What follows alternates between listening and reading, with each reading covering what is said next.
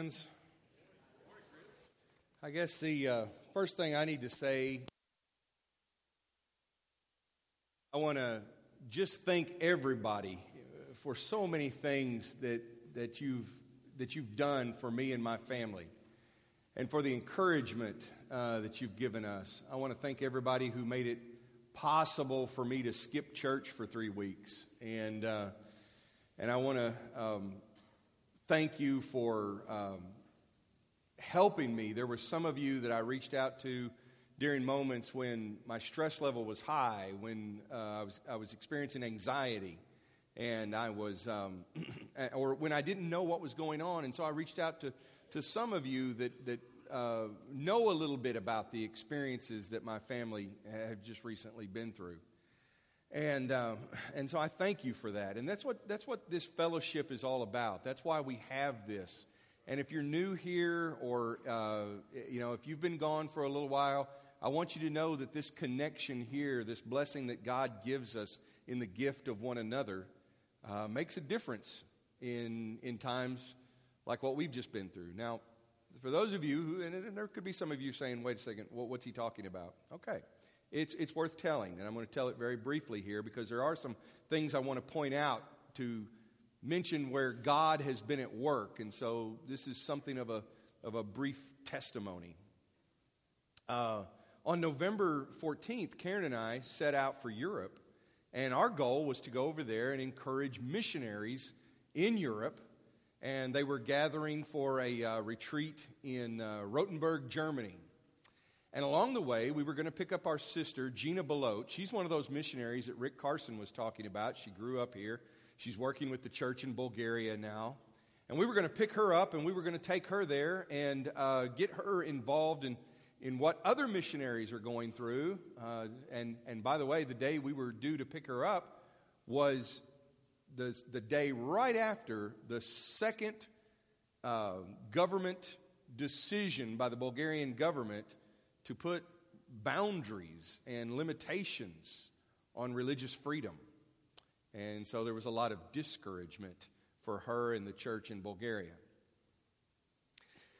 we, we, we got there, we, uh, uh, we arrived at Frankfurt, we traveled. Uh, Karen and I said, let's travel across the country. We'll pick, that way we can pick Gina up in Munich, and then we'll drive back midway between Frankfurt and Munich. And this will be a good excuse to drive, see uh, more of Germany than just the airport. And along that drive, we stayed overnight, and then the next morning, and I'm, I'm waking up on jet lag time about four in the morning, I get a text from my sister who says, Dad is in the ER, he has a blood infection. Uh, that's how it started. And the, the interesting story of what happens to my father is that he's got a construction project going on at his house, and he was clearing out some wood, and he stepped on a nail. And uh, it started causing problems. He is diabetic. He got an infection. He was feeling badly. He went to the, to the ER, and in the ER, he passed out. And they did a test, and they found out he had had a heart attack. And so they moved him over to the Washington Regional Hospital. And now I'm on the phone with my sister discussing all of this. The cardiologist comes in and says, Listen, he's going to have to have bypass surgery.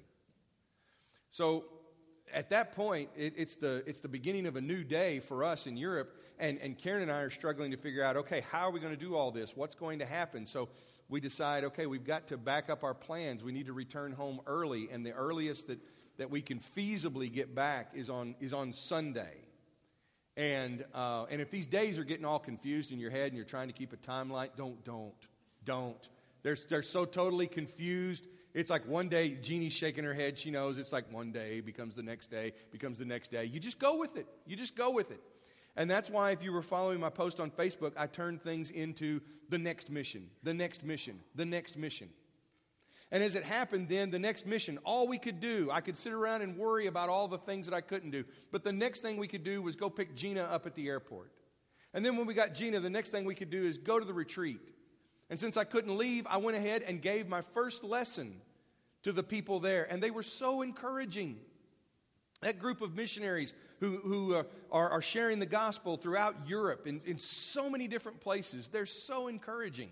And some of them came to me and they said, I went through this same experience. He's going to be okay. Or, or they would uh, say, We're just praying. And, and, I, am I'm, I'm pretty well convinced after talking to all of our other missionaries, when I got back to the States and I told Dad, I said, Dad, we've got people praying for you in every continent except Antarctica. Now, if we can get Antarctica, then, then we'll have all seven. Uh, but we were pretty sure that that was the case. And um, some of them were people that we know through the churches, some of them were people he knows through the military. But uh, meanwhile, we pick Gina up. We have some encouragement there. We get her to the retreat. And um, I was texting her parents. And, and I want y'all to know this because you support Gina. Gina showed up at this, this retreat in Germany. And it's like, I don't know, it's like she was the, the, the prom queen. I mean, she just, all of a sudden, everybody was just like, oh, we want to meet Gina. Oh, we want to meet Gina. And, and I guess they'd heard about her or something like that. But she's in Bulgaria, and, and they've all heard about Bulgaria, and they're all excited about it. And then she has a lot of people coming up to her saying, we want to go to Bulgaria. We've been thinking about going to Bulgaria. And uh, travel to Bulgaria is very cheap for people in Europe. And so this started setting things in motion to where there's people all over Europe who may come and encourage that church in Bulgaria that really needs it because they, they remain sort of socially and politically isolated where they're at. So Gina becomes very popular at this whole thing, and it's just wonderful. And she just, she just, she, she does a great job getting to know people. She makes friends. If you follow her on Facebook, she's got all these friends now. But one of the things that happened, and I'm staying in touch with the organizers of this uh, event uh, fellows that some of you all know. One of them is a guy named Scott Young from uh, Oklahoma City. The other one is Phil Jackson, who uh, is normally in DFW, but he works throughout Europe as an encourager to missionaries. And I'm staying in touch with them and, and Gina and finding out that they put together this little meeting. And the people from the nations that surround Bulgaria were getting together and having one night of the retreat, they were, they were going to get together and have a, a, a little meeting. Now, we, we called it by different names. They called it the, the Baltic uh, states missionaries, and I was calling it the, the Balkans. And I don't know if that's technically accurate, but I tell you why I like Balkans, because Balkans, when you talk about something being balkanized or it's Balkan, that means it's all divided and chopped up and nobody works together and they're always out to get each other you know, and sounds like a lot of churches that we knew growing up. And, uh, and, and I like that because now they're actually turning the tide on that and they're all getting together. And then I find out this is the first time that's ever happened. And Gina's using the gifts that God gave her, and, he's using, and the others who are there are using the gifts that God gave them. And for the first time, these nations that are right next door to each other are sort of talking about plans of how can we be here at just such a time when refugees from the Middle Eastern world are starting to come through their countries to get into Europe. Big things are happening. God things are happening. And so it's all exciting, and I hope we'll get to see more about that and hear more about that. What was really tough then, in some ways, was that we had to leave all that. I gave my lesson. We got back here. People helped me when we got back here. It was a long journey home. We got back Sunday night.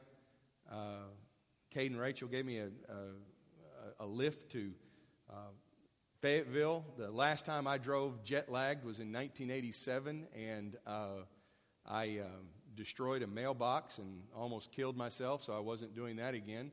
And uh, and this time I had the good sense. Uh, Rick and Dina brought me my truck, and that you know you couldn't I couldn't get home to my own bed, but it was nice to have my own truck. So it was that was a gift of kindness, and right there. So for the next two weeks, I spent time in the hospital.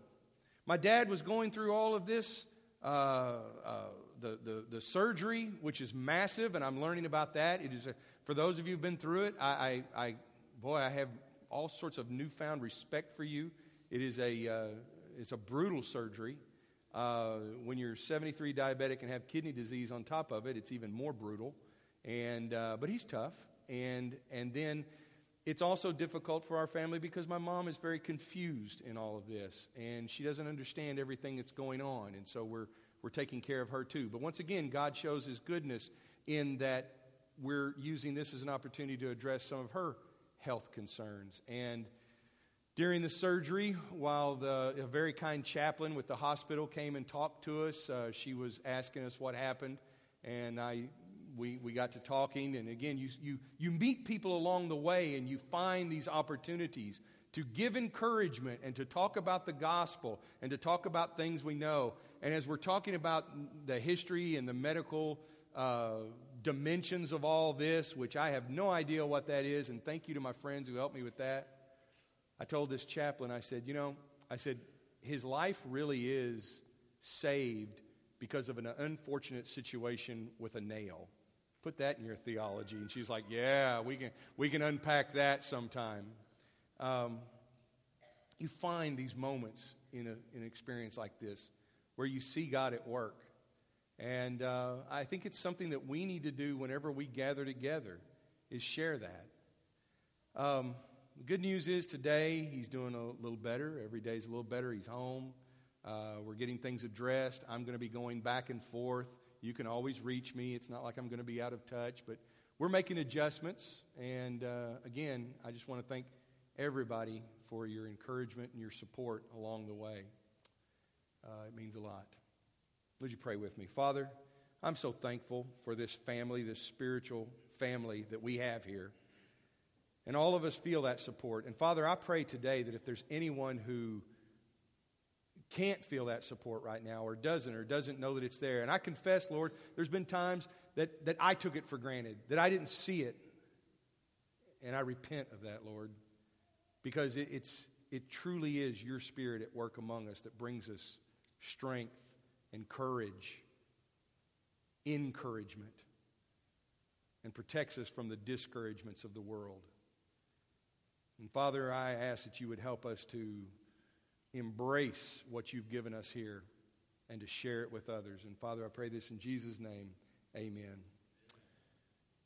Uh, this is the, or just I'm, I, I, don't worry. I, like, oh boy, he's 15 minutes into it and hadn't even started. No, I've chopped this in half, and this is the first half of the lesson that I gave to the missionaries in Rothenburg, because I, I think recycling is important. It's gonna, you know, it's gonna save the planet. So I, we can, we can recycle sermons too, and it. Um, no, I just think it's good material. It really is good material. Brent led us in some songs today about this phrase, be strong and courageous. I want to show you where this is in Scripture because I think, I think it's very important for the lives that we live as His people and the lives that we live together. First of all, I want to go a little word nerd on you here and talk about two words that I think we overlook encouragement and discouragement. We've made these words rather benign. You know, we want to encourage you. Oh, okay, that sounds great. Please encourage me. And I've been using these words a lot lately, and I've been using them with this new awareness. And we use the word discourage. And discourage we use as sort of a uh, softer word for don't do that. You know, like, uh, I want to discourage your plans to be dating that person. You know, what you're really saying is, don't date that person. That person's a jerk, you know. Don't, don't hang out with them. But instead, if you want to be very gentle and not come off as a uh, know it all and a busybody, you just say, well, I would discourage that. Okay, that, that's a very soft interpretation of discourage, and the word's actually much more menacing than that. I hope you'll see after this is all over.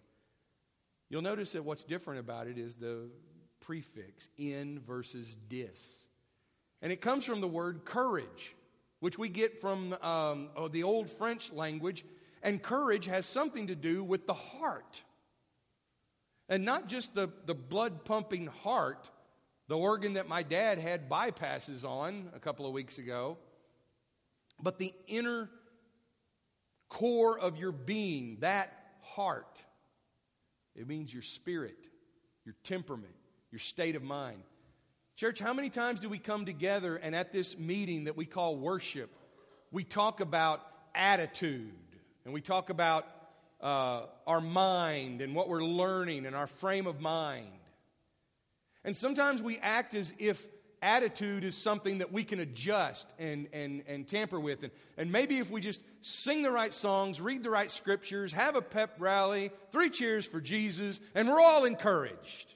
It doesn't always work that way. when you look at the word encouragement, there's something even much deeper than how I feel.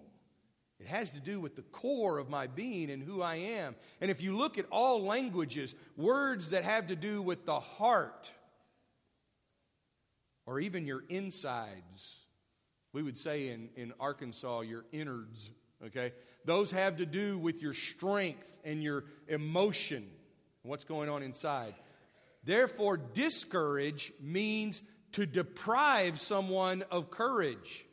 Oh, that's much more serious than a little bit of a denial that says, I really don't think that's a good idea. I would discourage that. No, that means I am about to drain you of whatever courage, good attitude, strength of mind, or temperament, strong temperament you might have. I'm going to take it away. I'm going to dishearten you. The meaning to express approval or disapproval doesn't come about until later. So I want you to think about these two words and then ask this question. Stop just for a second and think about this. Does God really care if we are encouraged or not? How many times do you get up on a Sunday and come here and, and ask yourself, does God really care if I'm going to be encouraged today? I mean, does it really matter to God that I'm going to be encouraged, that I am going to have my spiritual inner self strengthened, that my, my heart, my frame of mind, my spirit, my attitude is going to be built up.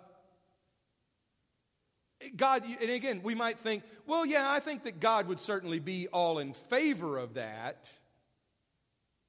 But do we sometimes tell ourselves or work under the assumption that, well, God doesn't really care whether that's the case? I've got to do what God said no matter what. Fake it till you make it. You know, got to act better than you feel. That's what you got to do. God, I don't like anything that you're doing around me or anything you've done for me lately. Uh, life is just really uh, in the garbage can right now, but that's okay. I'm going to follow your instructions because that's what I'm supposed to do. I'm not encouraged, God, but I'm going to do it. And really, we start to develop, I think, an assumption that God could really care less whether we're encouraged or not. And sometimes we might think that well, God's okay with this, but maybe the other people in the church don't understand, and maybe we're just doing this because we're supposed to. This week and next week, I want to try to convince you that God does indeed care that you're encouraged. He wants you to be encouraged. Now, if you're struggling, I don't know how, you know, maybe that hits you and you're like, oh, good, I'd like to see how that comes about because maybe that's what you've always thought, and you're like, oh, it'd be interesting to see why we can be so confident about that. Or maybe you're still struggling with that, saying, No, I don't know, you know. Well, all right, then there's a challenge. Let's get to it. First of all, I want you to think about the song we just sang that comes from this verse in Deuteronomy. This is Moses giving his farewell speech to the people of Israel. They'll go into the promised land, he won't. And this became the words of one of the songs that we sang Be strong and courageous, do not be afraid or terrified because of them. He's talking about the enemies. For the Lord your God goes with you, he will never leave you or forsake you. Now, what Moses says to the people right there becomes a theme. It becomes a phrase that gets uttered again and again. And, we, and, and I want to stop for a second again, be a little bit of a word nerd, and look at this. Notice that the words are like a command be strong. That's an encouragement, and it's also a command, it's an imperative. Be courageous. And we hear those words in English, and, and there's, a, there's very much a, a physicality to those words in Hebrew. The word be strong means get a grip. That, that's one way you could translate it in English, I think. Um, and especially if you're like me and not a Hebrew scholar, because you can get away with it. And who's going to argue with me? Okay, so, but there is, there is a meaning of that word where it has to do with seizing on something. And be courageous means continue to grow strong, to make something firm. It means set the foundation. Uh, that word for courageous is used in, in other passages where the famine in, in Egypt grows stronger. It, you know, and, and here the idea of being having courage means that internally we are getting more and more fixed and set and determined. And there's a physicality to this. One of the sports that my dad did when he was younger is he used to do wrestling. And I remember that he would tell me about wrestling. One of the things is your footing is so important. And you don't want anybody to take you off your, your footing because if they do, then they get the advantage. And so you have to get set. You have to get established and, and you have to have a strong footing. And, and that's very important in this attitude towards courage. And, and by the way, the other words then, don't be afraid, don't be terrified. The word for don't be afraid has to do with your limbs shaking. It's kind of cartoony in a way. But that's what happens when you get afraid. You, you shake, you lose your, your grounding. And if you think of people going into battle, they get scattered, they get afraid, and they run away. And the word for terrified here, some of your translations are going to say, do not be dismayed. Dismayed again. I'm, I'm just me. It just seems like one of those little soft, gentle words like, How are you today? I'm dismayed. Well, that's, that's sad. He's dismayed. Okay. The word really means to be shattered, broken. He's saying, Do not get shattered. And if you think about it, who's Moses talking to? Not just individuals, but to a people. And so he's saying to a collection like this hold your ground. Don't get broken up. Don't get divided. Why? Because the Lord your God goes with you. He won't leave you, He won't forsake you. You see the theme continue in Joshua. In Joshua 1, Joshua says this three times Be strong and courageous. Do not be afraid. Do not be discouraged, for the Lord your God will be with you every, wherever you go. And each time that Joshua says, Be strong and courageous, do not be afraid, he'll give another meaning to it. And we're just going to catch the theme here. It comes up again when David is talking to Solomon about building the temple a place where the people of God are going to come together and they're going to worship and they're going to remember. They're going to be encouraged. They're going to be strengthened as a people. He says, Then, Solomon, you will have success if you are careful to observe the decrees and laws that the Lord gave Moses for Israel. Be strong, be courageous, do not be afraid or discouraged. What does Solomon have to be strong about? David's been in battle. Why does Solomon have to be brave? Because Solomon's about to lead the people through a building project. And I'm going to tell you, after this year, boy, you do need strength and courage. I'm happy to see what we've got out there. That's brilliant. That's lovely. That is great. But you know, sometimes when we're all waiting for something to get done, we're starting to get, well, dismayed. Oh, when are the bathrooms going to be open? You know, we're just all like, oh, when are they going to be done? You know, and we're dismayed. We get shattered. We get broken up. We start fussing. We get, we get unreasonable. And here he says, be strong, be courageous, don't be afraid or, notice a little twist, discouraged. See, the enemy can use anything to discourage us, to that, by the way, that word that, that Moses used here can also mean to melt away your courage, to melt it away like wax. Boy, we can just get drained of our courage and resolve so quickly if we're not connected to God's encouraging spirit. Uh, he says the same thing. Uh, there, uh, David also said to Solomon, Be strong and courageous, do the work. This is why I was encouraged when the mission changed when we were in Europe. It wasn't the vacation or the trip or the mission that we planned, but it's the one we ended up with. So, what did we do? We did the work. We did what we could. Just get to the next mission. Get Gina at Munich, get her to Rothenburg, introduce her to people, let them continue their work. We get home, take care of the family. You do the work. And you can do that work knowing that even if the circumstances change, that doesn't mean that God has abandoned you.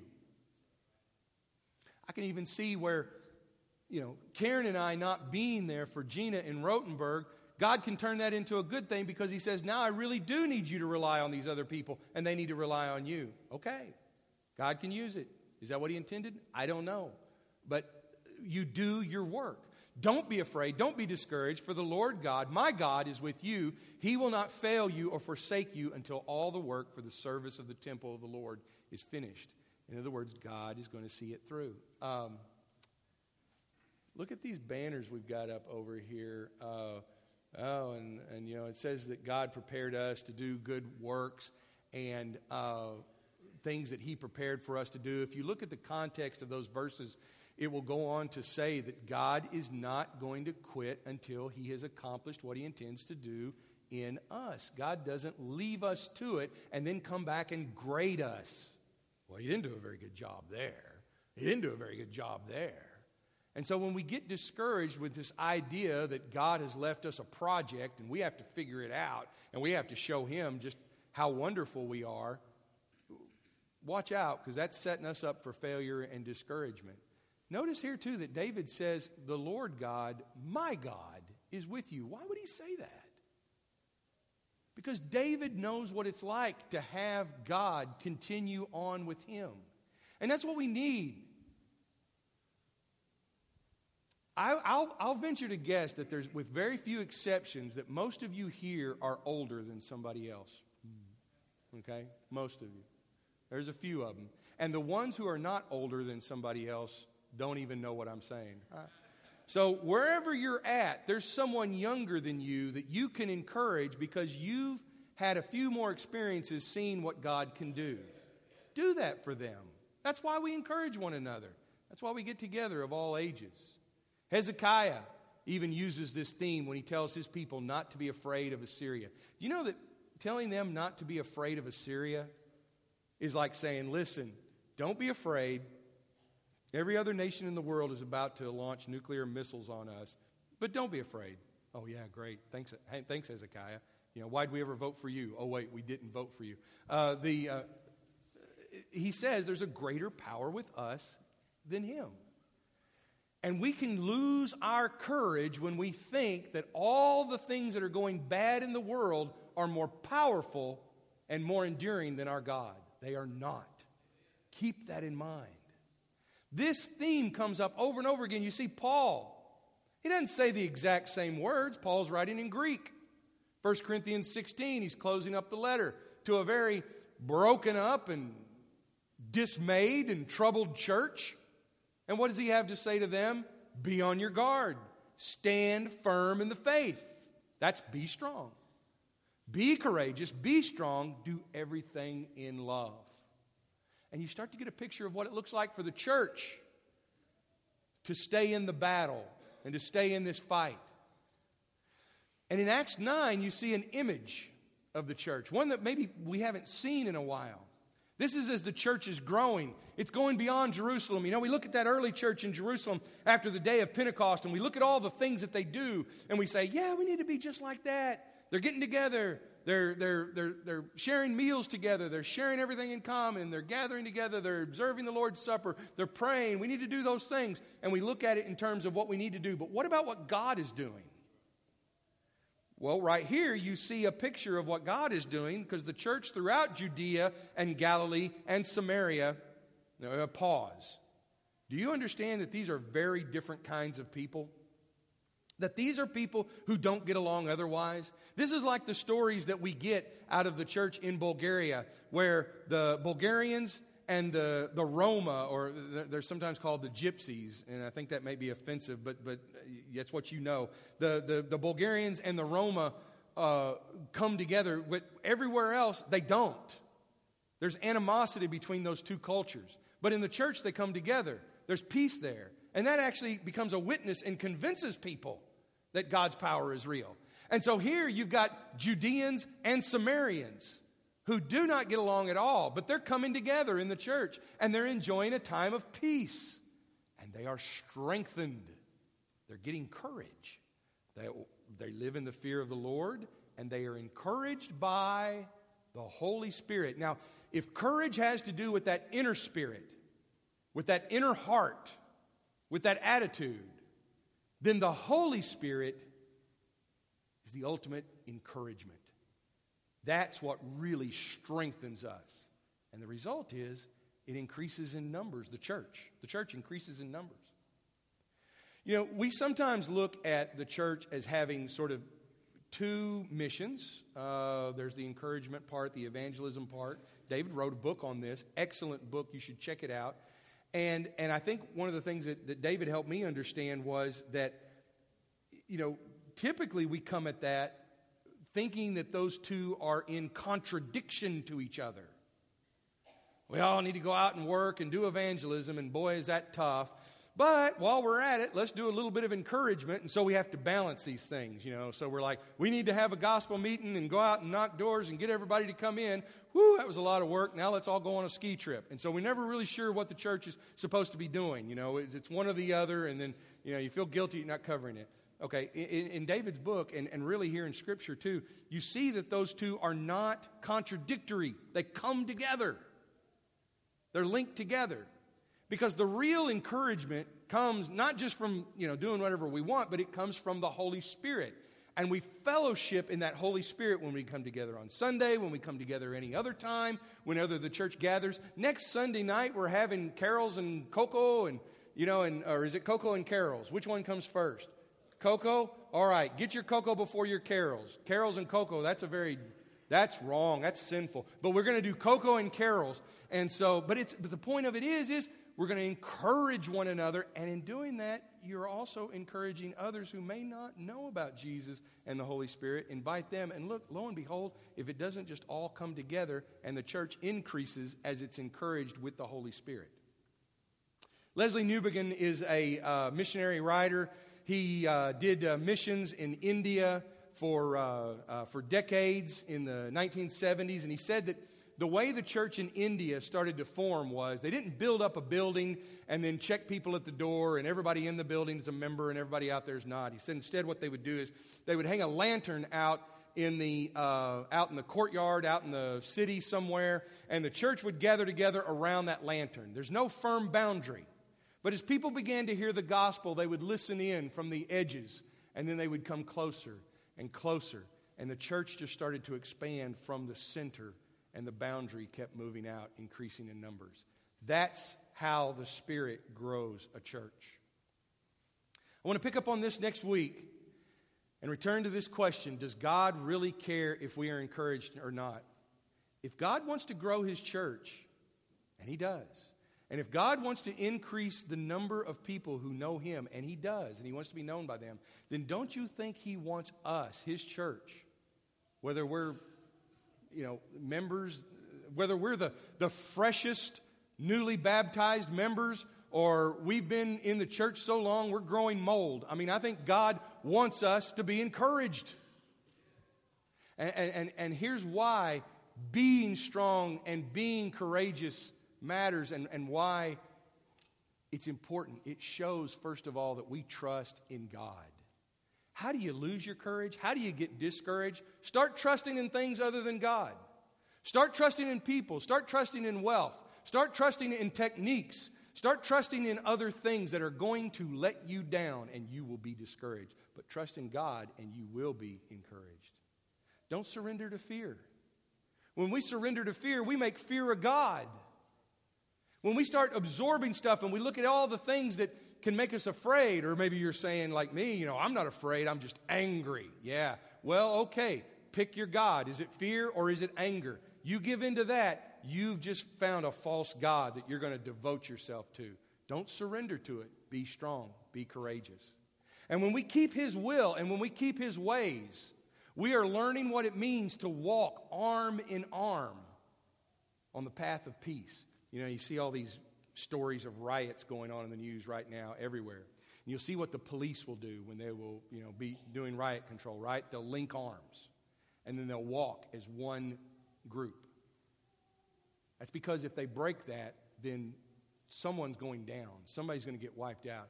Church, what we are spiritually is a group of people who have our spiritual arms linked, and God goes with us.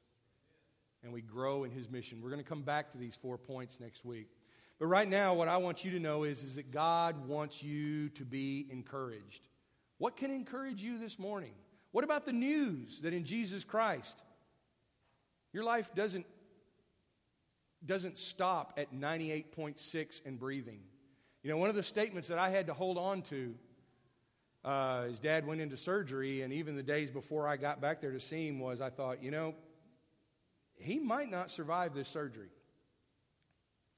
And I wouldn't see him again here, but I would see him again because of Jesus Christ when God makes all things right. That's a, that's a, you know, that's tough to think about, but at the same time, it is an encouragement that if we truly believe that, it changes what we do every day. So, how will you be encouraged? To be a participant in the eternal life that is in Jesus Christ? To know that the worst things are not the last things? To know that there is support here? Well, we want to encourage you, but we want to encourage you in the Holy Spirit. There's going to be elders in this room right out here. Uh, we call it room 100. Uh, you could call it room 700, It doesn't matter, but it's right out there. It's a room out there. Uh, and, uh, and other than the library and the bathrooms, it's the only room out there now. Or you can just come down here and let somebody know, or just talk to somebody today. But please let us find some way to encourage one.